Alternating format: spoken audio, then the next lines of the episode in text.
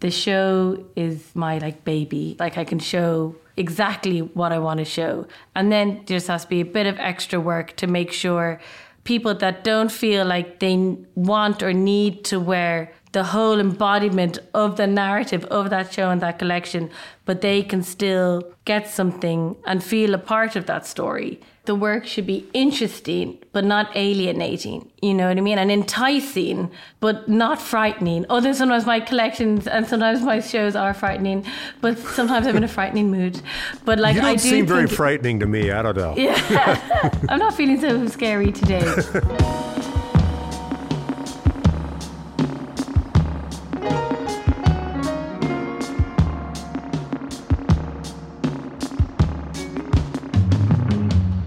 Hey, everybody. Welcome to another episode of the Nordy Pod. I'm Pete Nordstrom, president of Nordstrom, and your host for this podcast. Join me as I take on an honest, authentic journey through our company and introduce you to many of the fascinating people in my life, one episode at a time.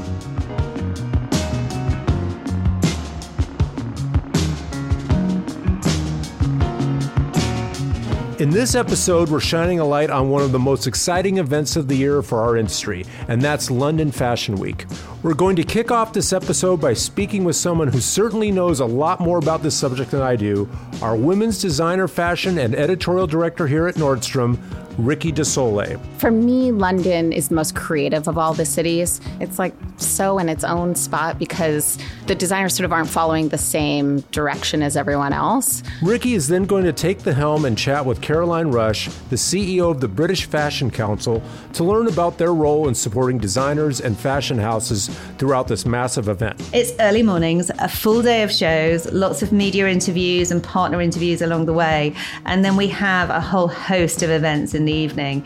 So it feels like a fabulous fashion marathon from the moment I wake up until my head hits the pillow, uh, either very late at night or the early hours of the morning before the alarm goes off to start it all again. I'm also very excited to highlight a couple of really incredible British fashion designers that we've had the great pleasure of doing business with Simone Rocha and Erdem. You know, I've always felt like, you know, the most amazing canvas is in like London actually. It's it's the most amazing kind of backdrop. I always feel like London has the best punk energy. Even if you're a young designer or you're an established house, it doesn't matter. It's all about your attitude. London Fashion Week is such an important time of the year for us and really a lot of fun for our teams that get the chance to travel and see some incredible fashion shows.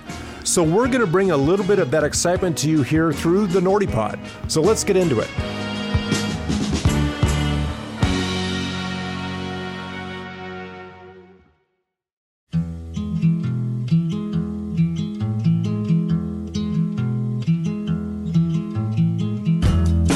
So, as part of our London Fashion Week episode, I thought it'd be great to introduce you to Rickie De Sole, who is our women's fashion director. And you may say to yourself listening at home, that sounds like a kind of awesome job. I'd like to know more about that. So, I'm going to let Rickie talk about that. But, Rickie, thanks so much for being on the Nordy Pod. Thanks, Pete. Happy to be here.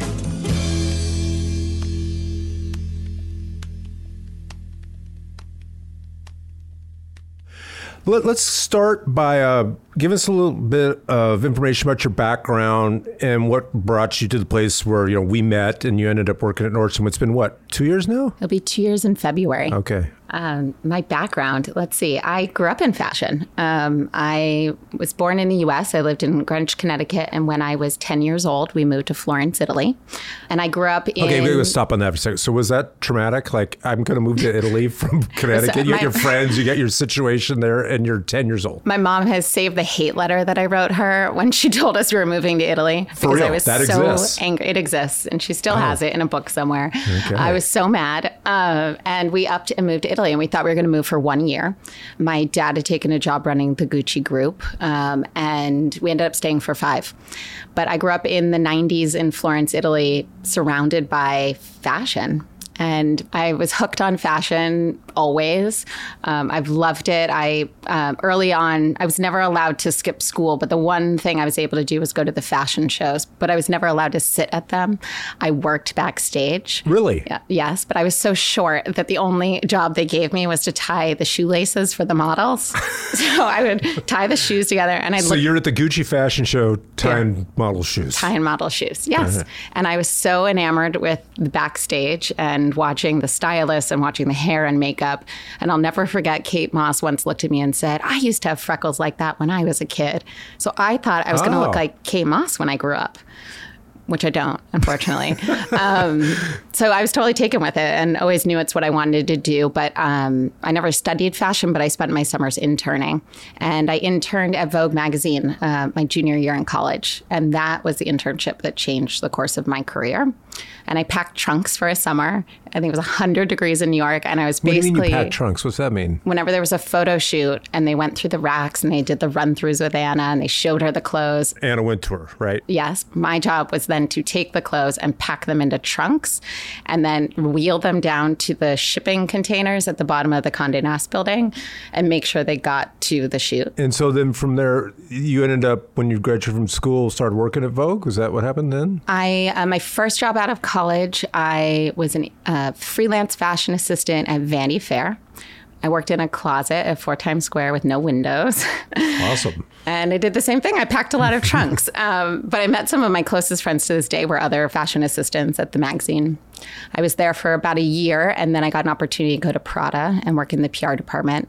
And I left Prada and I went to work at Vogue and I thought I'd stay a year, and I ended up staying at Condé Nast for 12 years. And so when we met, and I'm trying to remember what brought us together. We met actually through Caroline Issa. Oh, that's right. Caroline Issa is a dear friend of mine, and she had a line for Nordstrom, I think. That's right. Uh, so she had said, You have to meet Pete Nordstrom. She talked so highly of her experience here. And I thought, well, that sounds like a good idea.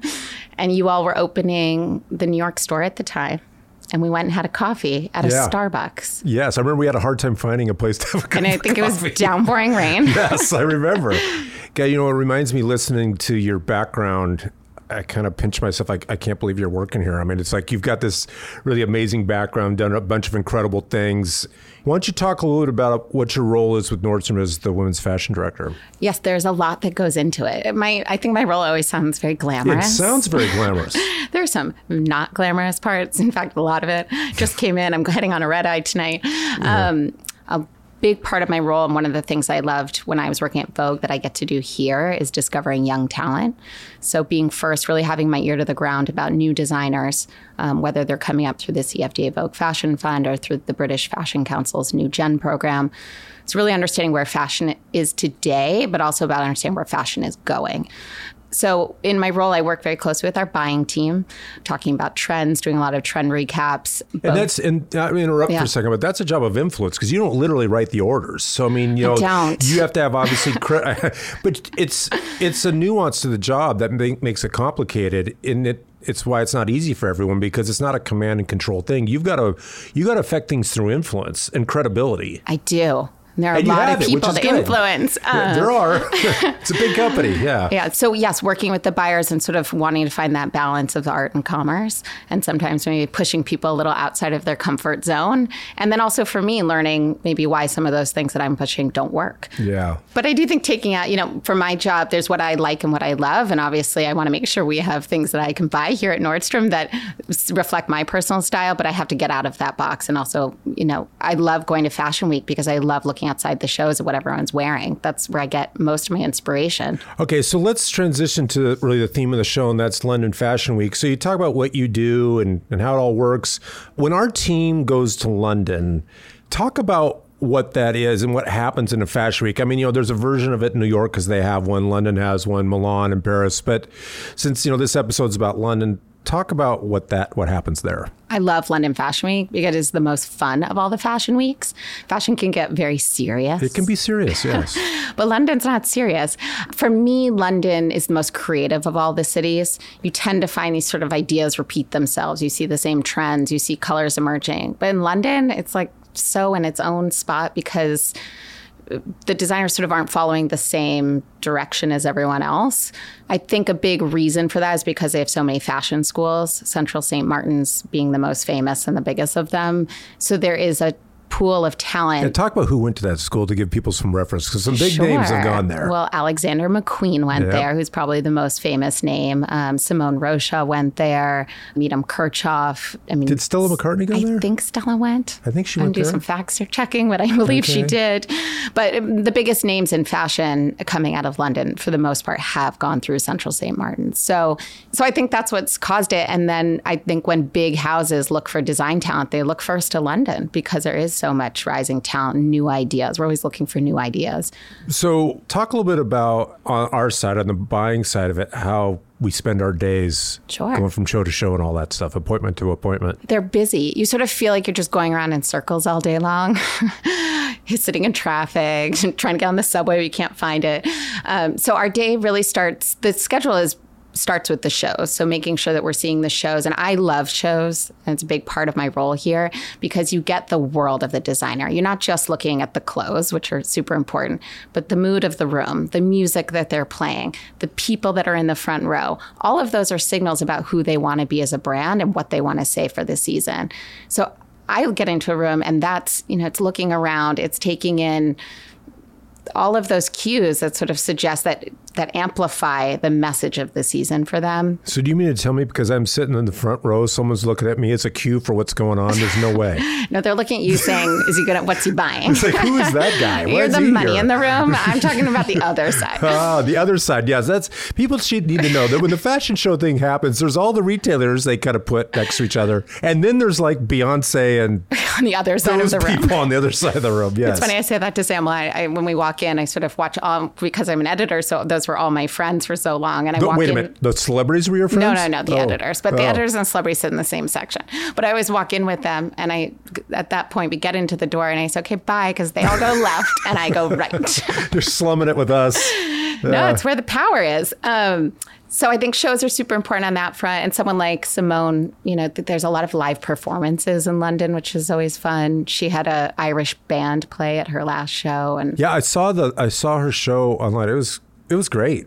So let's talk about okay. So you know, when we're putting this episode together, we, who could we talk to that represent you know London Fashion Week from the designer point of view? And we picked Simone Rocha and Erdem talk about both those guys and, and why they're important, you know, internationally, given what they do and, and how they matter to Nordstrom too. I think the common denominator with both of them is that they're independent designers that have garnered an incredible amount of attention with their own resources. You know, you look at brands that um, sit in our stores, someone like Saint Laurent or Gucci, those are big brands owned by big conglomerates. And what is amazing about Erdem and Simone is that they've been able to do it without the backing and the funding fashion shows are expensive. a lot They've got to be. Them. That's one thing that always runs through my mind. I'm sitting there and I, you know, because we do events here at the store, I have an idea what things right. cost and like models and all that stuff. It's amazing. It's wild. So to be able to do that and be able to capture, you know, I think it's a catch 22 because if they don't do it, they don't get the marketing and the attention. And I think both of them, another common denominator is that they're both very true to their vision. So some designers the wind blows in one direction, they go left, and then it goes in the other direction, they go right. They have just stayed the course. So Erdem, who is known for doing the most beautiful, often romantic dresses. You know, sometimes his silhouettes are poofy, sometimes they're streamlined, but it's still ultimately beautiful. He's a dress business, he's an occasion business. And he's a real artisan. I mean, he's a dressmaker. Oh, he is a dressmaker. And but even when COVID hit and everyone was wearing sweatpants and jeans and mm-hmm. all, you know, he didn't, it's not like he suddenly started making Erdem sweatpants. You know, he really. They would have been fabulous sweatpants, I'm they sure. They would have been good. Very good. Actually, maybe, you know, we should drop that idea. But I think he just didn't get swayed. And so when the world came back and everyone, you know, occasion dressing became a thing right out of the pandemic, he was there because he never shifted his course. Simone also, so Simone's sort of the darling of London. She comes from a fashion family. There are a few of us, you know, that we, we learn from our parents, and we, and she's one of them. Um, so her dad was a well known designer, and her mother, her family works with her in the business. And she came out of Central St. Martin, started her business, and she makes the most beautiful um, Olivia Kim here uh, at Nordstrom is sort of the poster child for Simone Rocha so dressing. that Olivia dress look that she always wears, that's a Simone Rocha. That is a Simone Rocha Yes. look. Um, a big thing with Simone are the women that wear it and the community that she's built up. And you look at it and you think, I want to be a part of that community. And maybe if I buy this dress, I'm going to be. So there's a cool factor there. Yeah, there's a an cool- aspirational thing. right? Totally. Yeah. And then she launched men's last year. Um, so we picked up her first men's collection. But again, how she's growing that, how she's thinking about her business, opening, she opened a store in New York. So, you know, you're starting to see her name more and more. Well, look at Rickie. I appreciate you taking some time to go through all that. I think it's really interesting what you do, and we love having you on the team. Again, I feel super fortunate that we get to work together. And and since I'm heading over uh, to Europe here in a week or so, I'm going to see you there. We'll be in Milan and Paris together, right? will see me there. And. Zurich. And Zurich for Akris. Yeah. So I mean, there's there's a lot going on, and you know, for people that don't know exactly where we spend our times, there's a fair amount of time us like in a van going from place to place, whether it's a meeting or appointment with the brand or a fashion show, and getting that. You know, the thing I really love is that 15, 20 minutes talking about whatever we saw, right, Except in, that- in the van. Best is when we don't agree, which happens quite Happens a often. lot. I think we leave a show and I think it's amazing you think it's terrible, or the other way around. So Yeah, but my dad used to tell me all my taste is in my mouth, so you probably shouldn't trust my opinion on a fashion show. but it's fun. I think you know, fashion is subjective at the end of the day. So it, I love walking out and sort of thinking, what what do you think? You know, because we all pick up on different things. Yeah, so it's you know it's you and me and Sam who's been on um, the show and Olivia occasionally she's there she's been on the show and yeah it's all and I learn a ton because you know you're you're really close to it and it's it's really helpful for me to, to hear you and Sam just talk about what you like and what you're seeing. So anyway, it's a good team and I'm I'm glad to get to work with you guys. So thank you and uh, thanks for being part of this episode. Thank you, Pete. Thanks so much.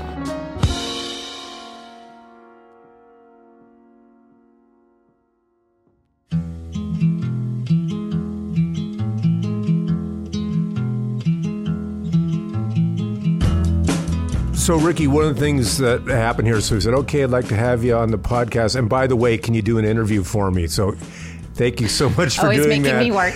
yes. We're adding to your uh, toolkit here with your experiences, but you're going to be talking with Caroline Rush, right? And talk about what she does there at London Fashion Week. Uh, Caroline is the chief executive officer of the British Fashion Council. The British Fashion Council puts on London Fashion Week. So she's really the, the figurehead, but also the organizer of the week, pulling together the schedule, being the mouthpiece to all the press to talk about what's happening for the week, pulling in notables, whether it's um, one time the Queen went to a Richard Quinn fashion show, but really being What happens when the Queen shows up at a fashion show? That's got to be a. people lose their minds. but it's not, you know, I think putting on fashion weeks sounds glamorous and fun, but there's a lot of hard work that goes into and her job is really to nurture that next generation of British talent. Well, I look forward to hearing that. Thank you.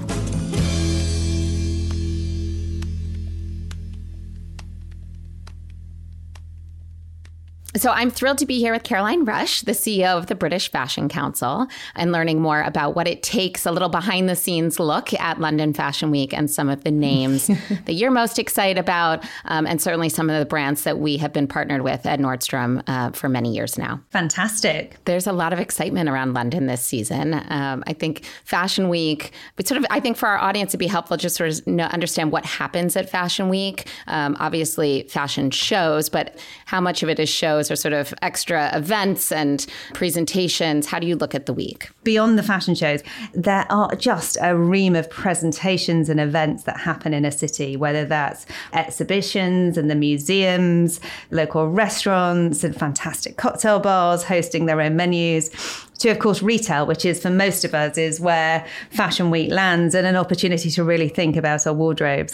But I'm curious in your role, obviously knowing the breadth of Fashion Week, but your role specifically, what what does the week look like for you? For me, is that it starts really early. So, for instance, Friday morning, which is the official start of Fashion Week, starts at 5 a.m. in the morning with Zoom calls with BBC and some of our other news channels here in the UK and international news channels as well, as a way to set the scene, talk about what we've coming up, what we're expecting to see, but also talking about the landscape of the industry at large. So, you know, what are the concerns? What are the challenges? What does the last quarter of the year look like? Which for retail is a really big moment. So, It's early mornings, a full day of shows, lots of media interviews and partner interviews along the way. And then we have a whole host of events in the evening. So it feels like a fabulous fashion marathon from the moment I wake up until my head hits the pillow, uh, either very late at night or the early hours of the morning before the alarm goes off to start it all again. They are long days indeed. um, you sort of mentioned the word. I'd be curious, you know, challenges. I have to imagine mm. that you field some crazy calls throughout the week. Um, my gosh. So, as an outsider, you probably imagine that the, the selection of models for the show, which we call casting, have happened sort of months in advance and you know who's going to be there. But realistically, they happen the week or a few days before the show happens. And that's because the audience to the shows, the models also travel from New York to London to Milan to Paris.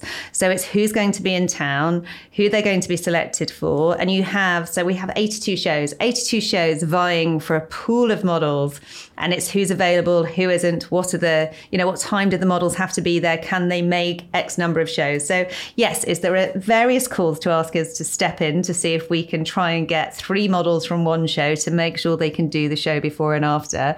But this time last year, we uh, had the very sad news that, of course, the Queen Elizabeth II had passed away.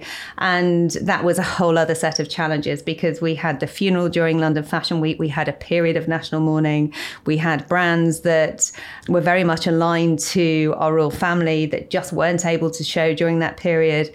And I think that that was probably the most challenging of all that we've had to deal with.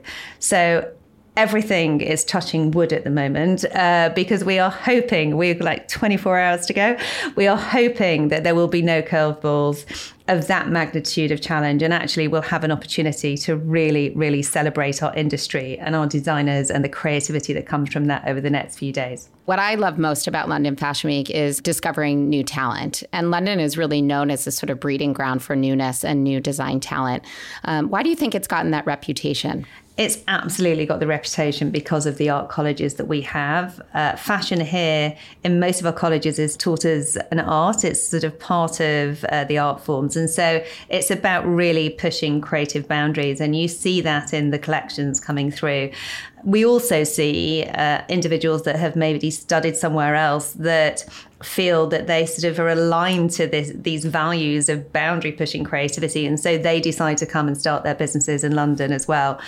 So this has happened for decades and decades. And in fact, this year we're celebrating 30 years of a program called New Gen, which famously supported a young designer called Lee Alexander McQueen to show his collection at the Ritz among a small group of designers uh, to American buyers, nonetheless, um, uh, back 30 years ago. That's right. And it's been fantastic to reflect on three decades and over 300 designers, young creative businesses that have been there pushing boundaries. And in fact, there is an exhibition at the Design Museum, which we launched uh, this week called Rebel, because it's that rebellious nature, I think, of young creative talent who are pushing boundaries and challenging the norms and all of the reasons why we love uh, the young creative talent coming through. So it's a, a fantastic opportunity to really get the sense of the diversity of the fashion community that we have in London. And I think on that note, you know, what's amazing about London and some of the young designers that we stock, whether it's Simone, who's Simone Rocha, who we've been oh, with for a while, Simone. who's yeah. sort of become a tentpole of London Fashion Week, but at one point in time mm. was considered emerging, or someone like Erdem what I love about London, and I have to give such kudos to you and, and the designers there, is it just feels that they embrace to your point, the creativity, the fun, the joy of fashion.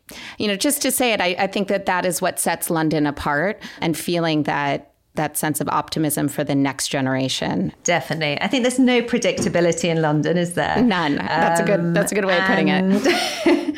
and we love that because you go to a show and you never really know what you're going to get and uh, and I think Erdem's a great example of that, you know, is that really beautiful collections, but whether it's at the National Portrait Gallery inspired those by those fantastic galleries or at the British Museum with the backdrop of just this stunning architecture and even if you get a sense before the show of what that inspiration is, is when you see the collections, you're just like, oh my God, how, of course is that but how did you think about that? It's so clever. And uh, so i don't know much about simone's upcoming show but it is always an absolute delight. And i think again is that as a female led business is that she knows how to dress women. You always feel fantastic when you're wearing the collections. And uh, the influence i think of her irish roots always comes through you know the fabrications the shapes uh, the music that she has is always incredible. And, you know, when you think about the atmosphere created at shows, is that sometimes it's the music that then evokes those memories of the collections. And uh, I always get that at Simone shows. So I guess I would sort of wrap it up by asking what has been your proudest moment um, at the British Fashion Council in your time there? Wow. Um, I think it would be very odd of me not to say it was the moment that we rather quietly got the Queen to London Fashion Week and surprised everybody. It was so incredibly special. Uh, and until the morning that happened, there were about six people that knew, which were myself, Sarah Mower, my assistant, Richard Quinn, the Queen, and the Queen's dresser. it was amazing, and I feel um, yeah. every designer, sort of everyone was looked at their phone. It was an, a collective gasp when I think we all saw that picture. Fantastic.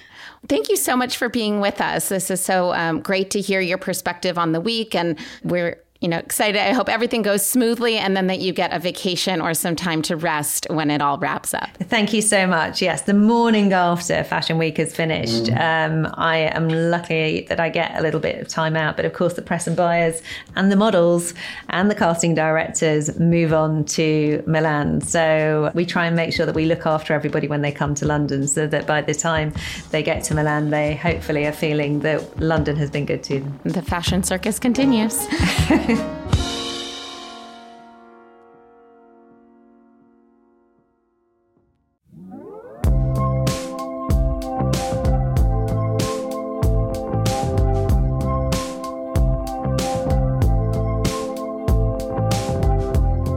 right, so now we're really going to dive deep into, really, in a lot of ways, the essence of what our business is about, and that is the creativity and the innovation around fashion that compels people to buy new things. And so I'm really happy today to be talking to a couple of super talented fashion designers based out of London, Simone Rocha and Erdem, who are two of the bright shining lights in the London fashion scene and part of London Fashion Week. So, Simone, thanks so much for being on the Nordy Pod. My pleasure. Erdem, thanks so much for being on the show today. Oh, absolutely. I'm thrilled to do it. It's wonderful. So, you know, Simone, I think maybe the best way to start is just, you know, in your own words, tell us a little bit about your background and what brings you this place where you are now an acclaimed designer. Well, I I'm actually Irish. I'm half Irish, half Chinese, and I live in London and I my studio is here and I came to London originally to study my my masters with Louise Wilson in Central Martin's, which was incredible. And I actually set up my label once after I graduated due to an incredible uh, collaborative platform called Fashion East.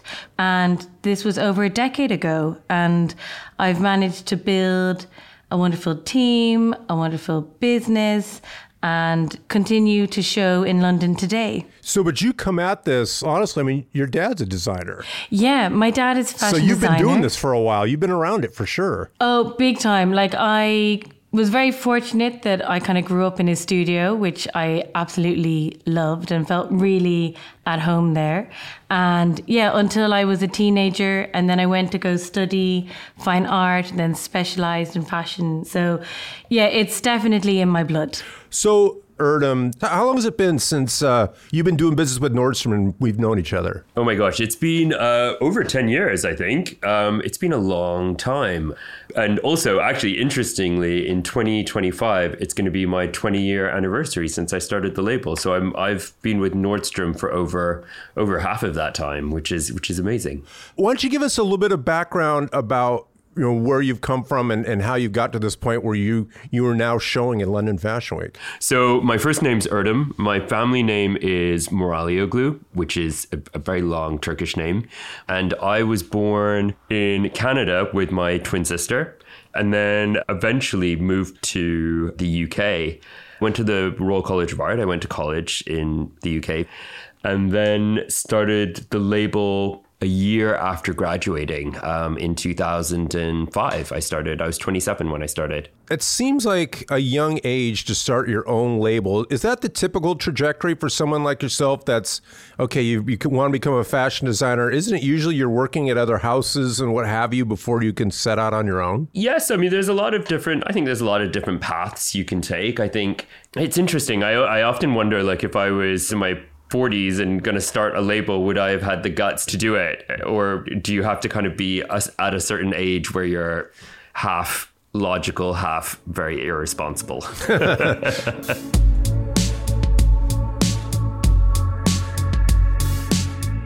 was there some kind of expectations when you were growing up that you were going to do this? I mean, the way it's articulated in a lot of ways when you read about you, it's almost like there's a family business element to this. Was there some level of expectation like, okay, you're going to continue on in this creative tradition? Yeah, it's weird because like I'm an independent label and I'm really proud of our independence, but we've built my label very much as a family business. Um, I've worked with my mother and my father along the way. But honestly, you can ask any of us, it was never the intention. We can't believe this is how it worked out. so if, if I was talking to the 14 year old Simone Rocha, I was talking about what do you want to be when you grow up, what, what would you have said? Oh, I probably like wanted to like run away with a band. Like I was really, I was really hard to keep in the house when I was a teenager. Can you talk about that a little bit in terms of what's informed your creativity and where you get inspiration and how you think about this. I mean, you think about it, you've got your dad, your mom, these are creative people doing stuff. You like music. Talk, talk a little bit about the environment that is informs what you do. Absolutely. And that was actually the biggest privilege of growing up where I did in Ireland is a really like it's a magical place, you know. It's known for its storytelling, its landscape and the music. You know, it just felt like a really playful, authentic place to grow up and really free. That mixed with the fact that my dad was from Hong Kong and I always felt like I was from two places, and that contrast has always really inspired me and inspired my work and my collections. I definitely think that there's a language that I've always had I've always been, in particular, really fascinated by storytelling and being able to say something through collections.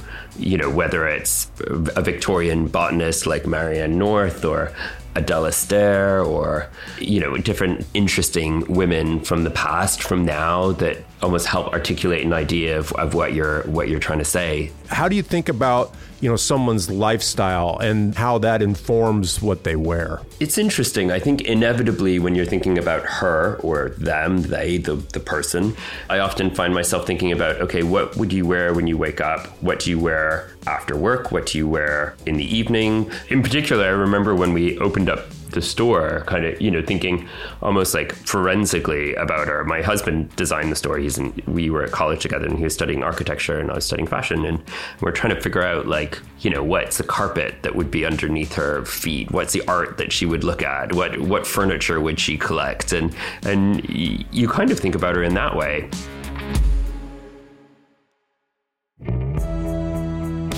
So, as you're preparing to do a show for London Fashion Week. How do you think about really the canvas that is how you're going to express, you know, your ideas and your thoughts uh, in the form of a show? I love the show. I think it is the best bit the prep is amazing. So, like, we're in show prep at the moment. So, we're in show fittings. I'm talking to all my team the hair, the makeup, the music. I was on a site visit yesterday. I have all mini sculptures of the set that we're going to do. You know, today was actually a really amazing day because we were fitting and we could see the first time the shoe, the sock, the dress on the girl. Yeah, this, it's it's amazing. The most thrilling thing is when you try on something that's come in and you have a model come in for the casting. You know, you zip them into it. It fits beautifully and they bring it to life in a way that even you didn't expect. Equally, you know, there might be that one piece that just you try it on a million different people and it's just it's the most frustrating thing. Yeah, it, yeah I was uh, going to say the opposite has to be it, true. It, yeah, and it just doesn't. It just you think it's going to work and it just doesn't. So it's you know, there's a lot of being able to kind of adjust because the things that you often think are going to work sometimes don't. And sometimes actually the things that you were skeptical about become the most beautiful thing.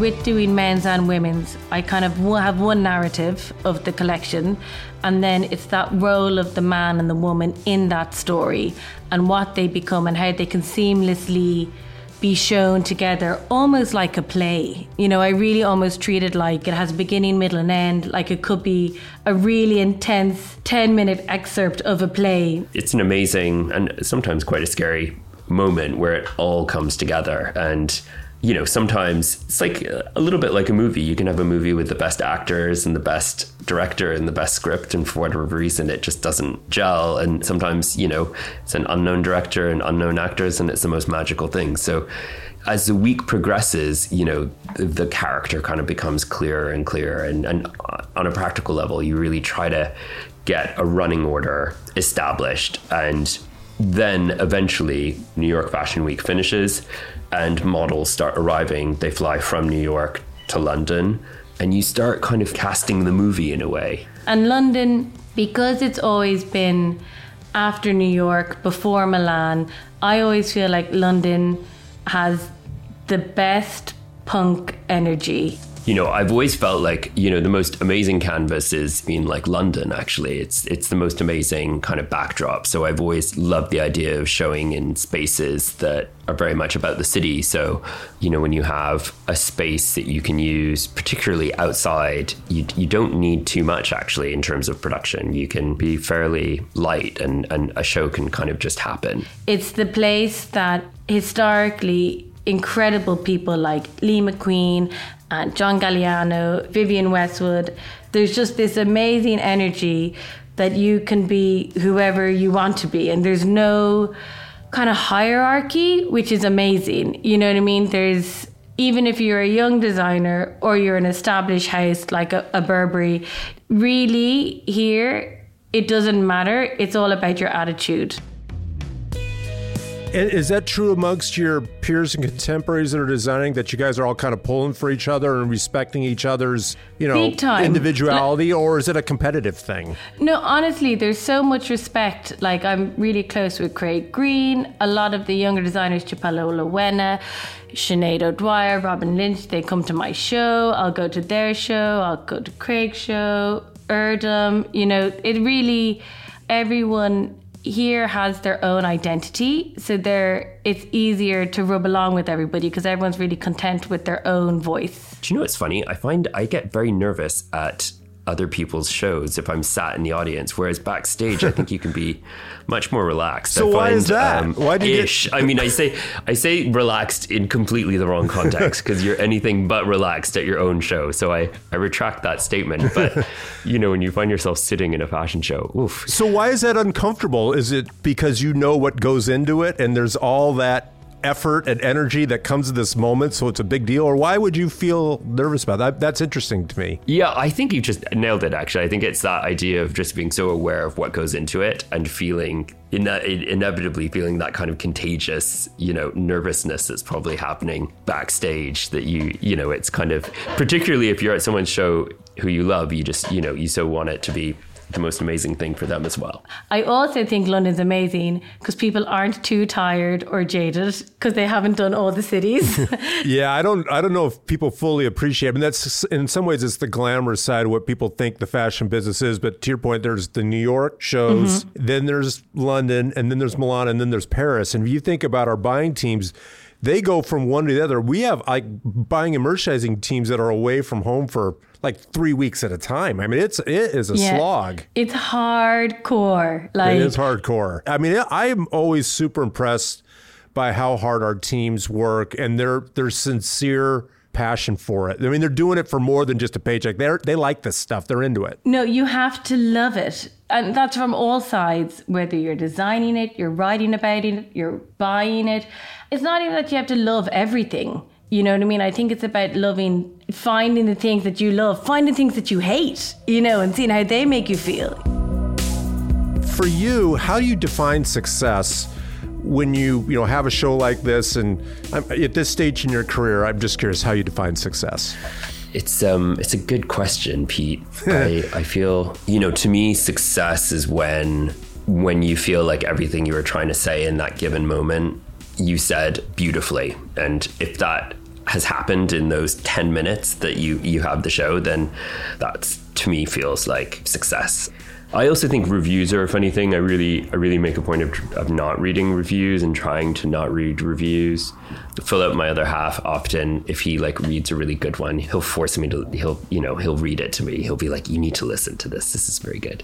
But I try as a point. If I don't read them, then you don't. It means you don't really read the good ones, the bad ones, or the tepid ones. You know, you can just kind of carry on, and if if you're happy in yourself with what you've done, then that's great. Do you think it's difficult when you talk about being independent?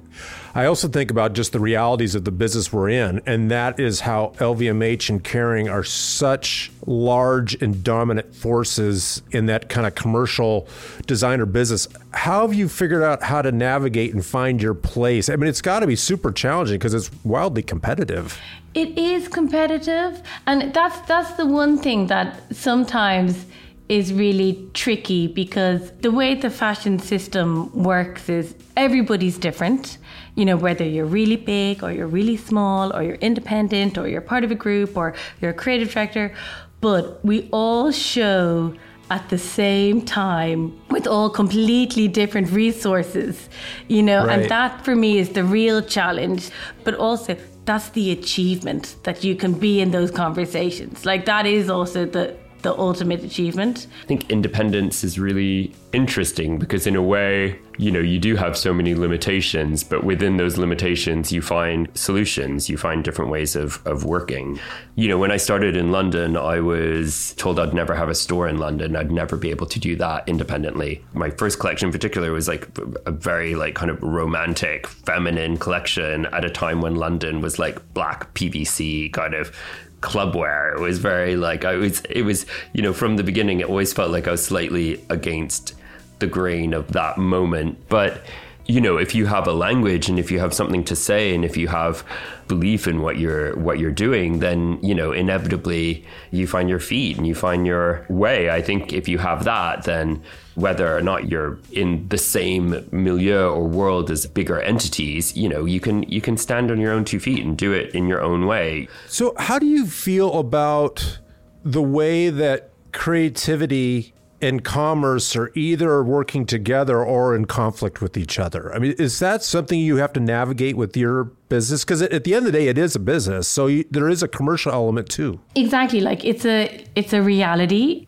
Like I think you have to embrace it. Like you're saying, it is it is a business, and that doesn't mean sacrificing design or ideas. It's just a different discipline, which over time honestly now I get a kick out of it, you know, because it has to be done. So there's no point fighting it, you know. It's about making it work for you. But I've always been really fortunate that I have a really fabulous community of customers. I, I'm really, really lucky that over the years, people really love coming in the store, love going into the stores, and you know, I make clothes that I feel something and I think that translates into clothes that then people feel something. And that's what we're all looking for to feel something. You know, I don't make clothes just for the look of them. You know, it's really when someone wears it, they feel something.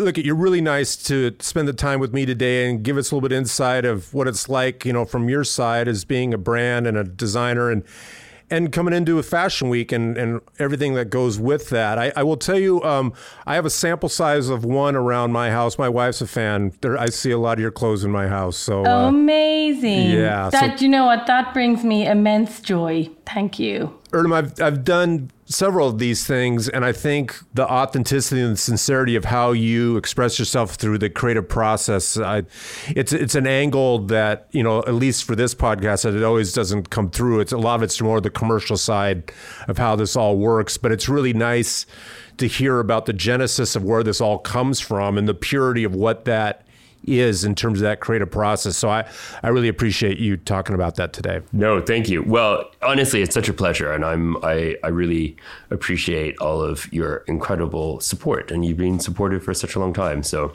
I'm looking forward to coming back to Seattle. Well, we'd love to have you here. We're, we're a fan and everything, and uh, so we'll be definitely be seeing each other again. But thanks so much for doing this, and and best of luck with uh, your show at London Fashion Week. Thank you so much. I'll see you in Paris. Yeah, great. I'll see you then. Cheers.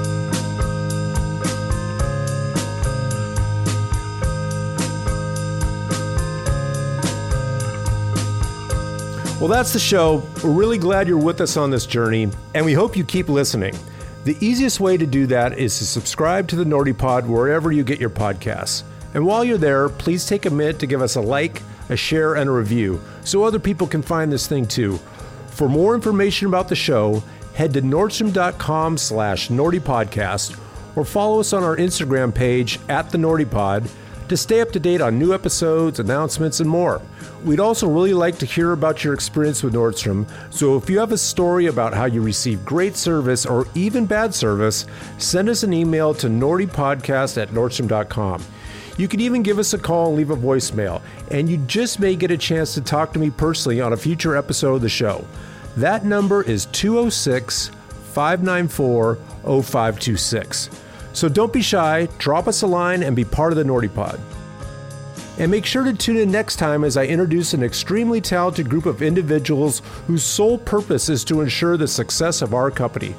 Join us for part one of a two part series all about the Nordstrom Board of Directors. You have a lot of smart, experienced people that have amazing career experience that I respect, that I have learned a lot from as individuals. I became the CEO of Pathmark, became the CEO of Starbucks, and then ran extended stay hotels, and then finished where I started at Albertsons when I was called back to basically run that company. I had been working for Nike, running their retail in the Asia Pacific, and was offered chief merchandising officer for Target, and then was asked to head up Bed Bath and Beyond. I work for Google. I'm the chief accounting officer and corporate controller. I spent several years at Google as an executive. I I ran TaskRabbit. I was the CEO of TaskRabbit. I'm met Intuit, and for those who may not know, uh, Intuit is the maker of uh, TurboTax, QuickBooks, Mailchimp, Credit Karma. I've been at American Express. It's a crazy number, but for 34 years. Wow! I would show up at like these summits, and I would be the speaker and be like, "Yeah, I'm, I'm Eric Sprunk. I have a bachelor of science in accounting, and I run literally like innovation, design, product, merchandising for Nike." And you can just see people in the audience go, no way. There's that. That that can't be right. Honestly, being on the Nordstrom board, doing what I'm doing with the Boy Scouts, having being blessed the way I was at Alaska Airlines, they're all things that sort of add richness to your life and make your life more interesting. It's all good. In part one, you're going to learn about exactly what it is that a board of directors does and why we've chosen these particular individuals to help us succeed. And believe me, this is an impressive group of people. So join us next time on the Nordy Pod.